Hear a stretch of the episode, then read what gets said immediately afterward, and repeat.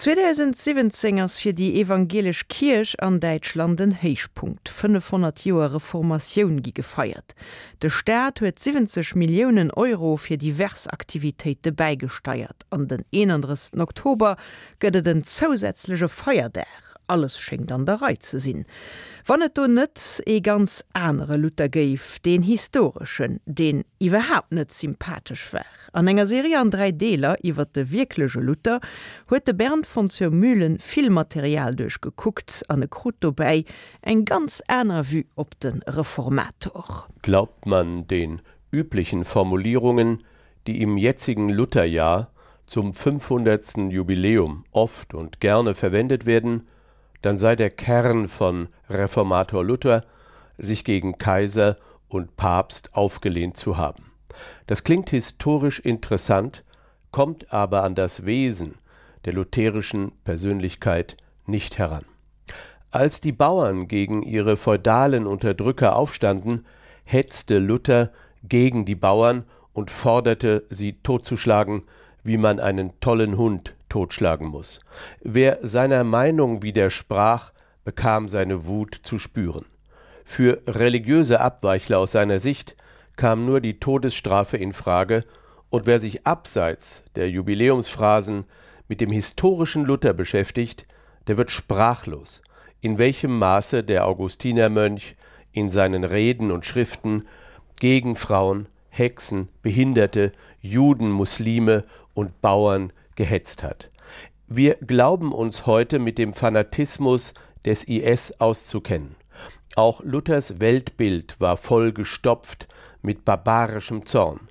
Der zu Luthers Zeiten ohnehin grassierende Hexenwahn wurde in Luthers Schriften und Reden nochmal übersteigert. Luther forderte nicht nur die Tötung der als Hexen verfolgten Frauen, sondern auch vorher Folter und Feuertod.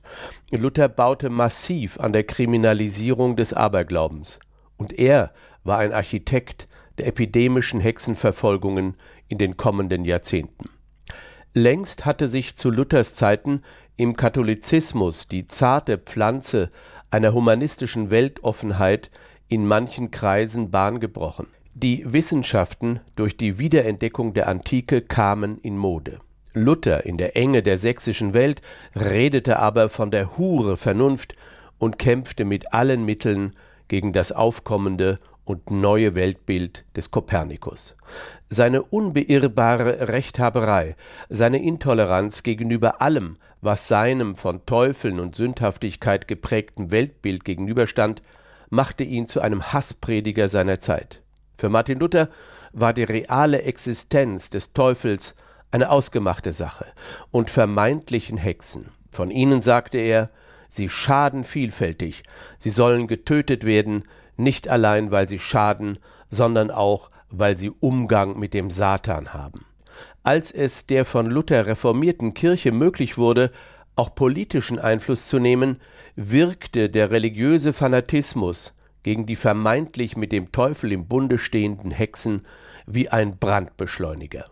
30 Hexenpredigten sind von Martin Luther erhalten, Zeugnisse barbarischer Lust auf Verfolgung von Frauen, durchsetzt mit Zerrbildern von der vermeintlich teuflischen Kraft der Erotik und mit dem lutherischen Hexenwahn, der überall Teufelshuren, Wechselbälger und Teufelskunder sah, ging eine exzessive Frauenfeindlichkeit einher.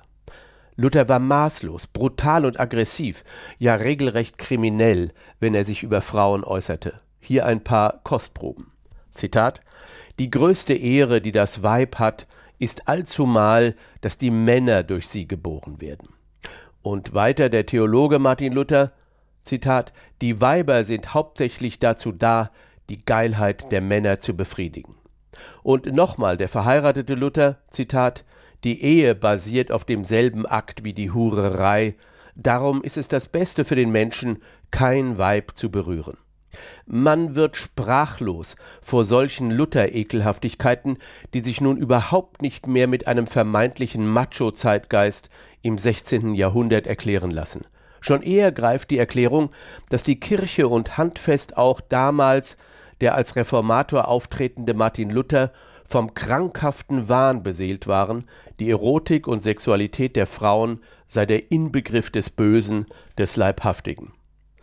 1526 rief Luther in seiner Predigt die Hexen zu offenem Pogrom auf. Man töte sie nur, rief er. Seine Gemeinde in Wittenberg bekam in wenigen Minuten gleich mehrmals zu hören, dass Hexen zu töten seien. Mit dem zweiten Buch Moses glaubte Luther den Mordaufruf begründen zu können. Zitat Die Zauberin sollst du nicht am Leben lassen, heißt es da. Und für uns heute unvorstellbar und verstörend setzte Luther noch einen drauf. Ich will der Erste sein, der Feuer an sie legt. Man weiß um die katholische Inquisition, die von Papst Innozenz IV. im Jahr 1252 in Gang gesetzt wurde. Die Schätzungen gehen bis zu zehn Millionen Menschen, die meist bei lebendigem Leib im Namen der katholischen Kirche als vermeintliche Ketzer, Atheisten, Freisinnige oder Hexen verbrannt wurden. Die sich Reformer nennenden Martin Luther und Johannes Calvin standen allerdings in diesen Verbrechen ihren katholischen Widersachern in nichts nach.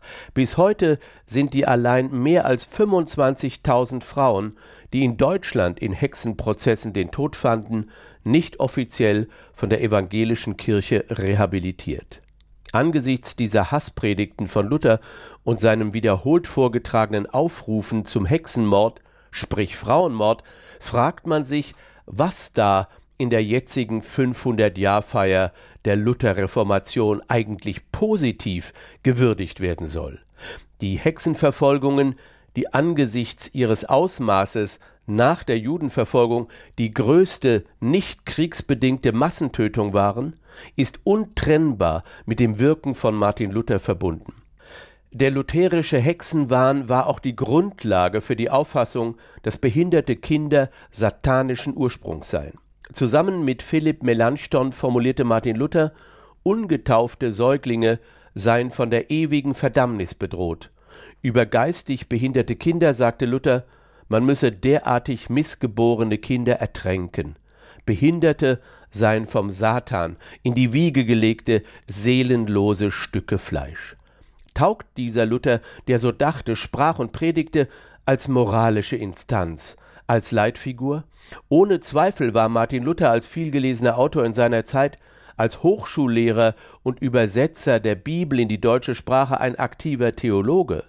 Dies alles mögen Leistungen sein, die aber ins Verhältnis gebracht zu seinen Hasspredigten, seiner Verachtung gegenüber Frauen, seinem Hexenwahn und seinem rassistischen Antisemitismus nur noch wie armselige biografische Aspekte wirken. Noch 1944 beriefen sich die Nazis auf den Antisemitismus Luthers. Die antijüdischen Hetzreden von Luther wurden reichlich von Propagandaminister Goebbels zitiert.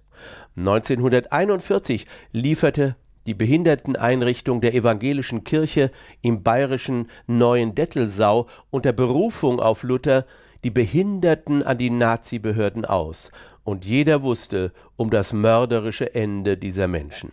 Luther war auch offensichtlich selbstverliebt, zumindest eitel und von der Kraft der überhöhenden Selbstdarstellung überzeugt.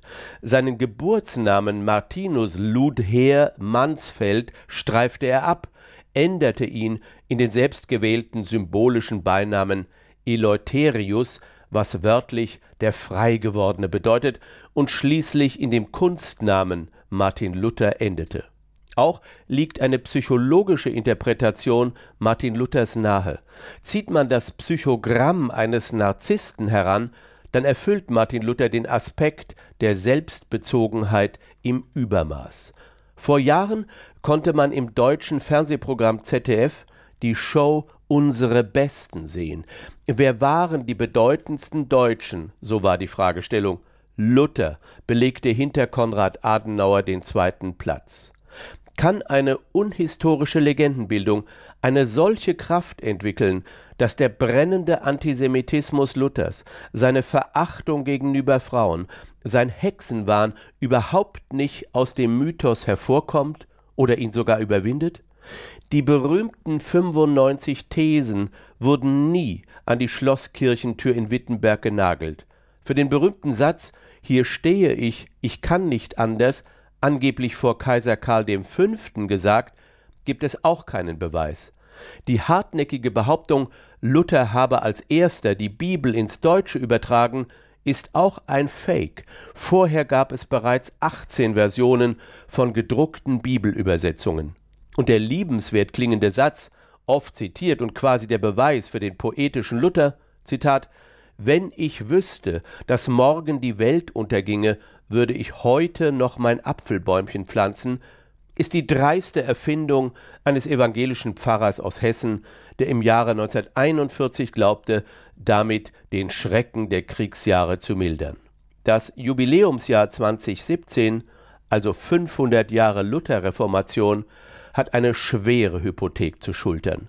Den anderen Luther, den Frauenfeind, den Antisemiten, den Bauerngegner und Hexenverfolger. Luther ist vor 471 Jahren gestorben, er kann keine Auskunft mehr geben, aber seine Institution, die evangelische Kirche, kann eine Haltung zum anderen Luther entwickeln. Hexe waren frafeindlichkeit an Has predigchten, dat vor Bericht vom Bern von zur Mühlen, iwwer de ganz anderen Martin Luther.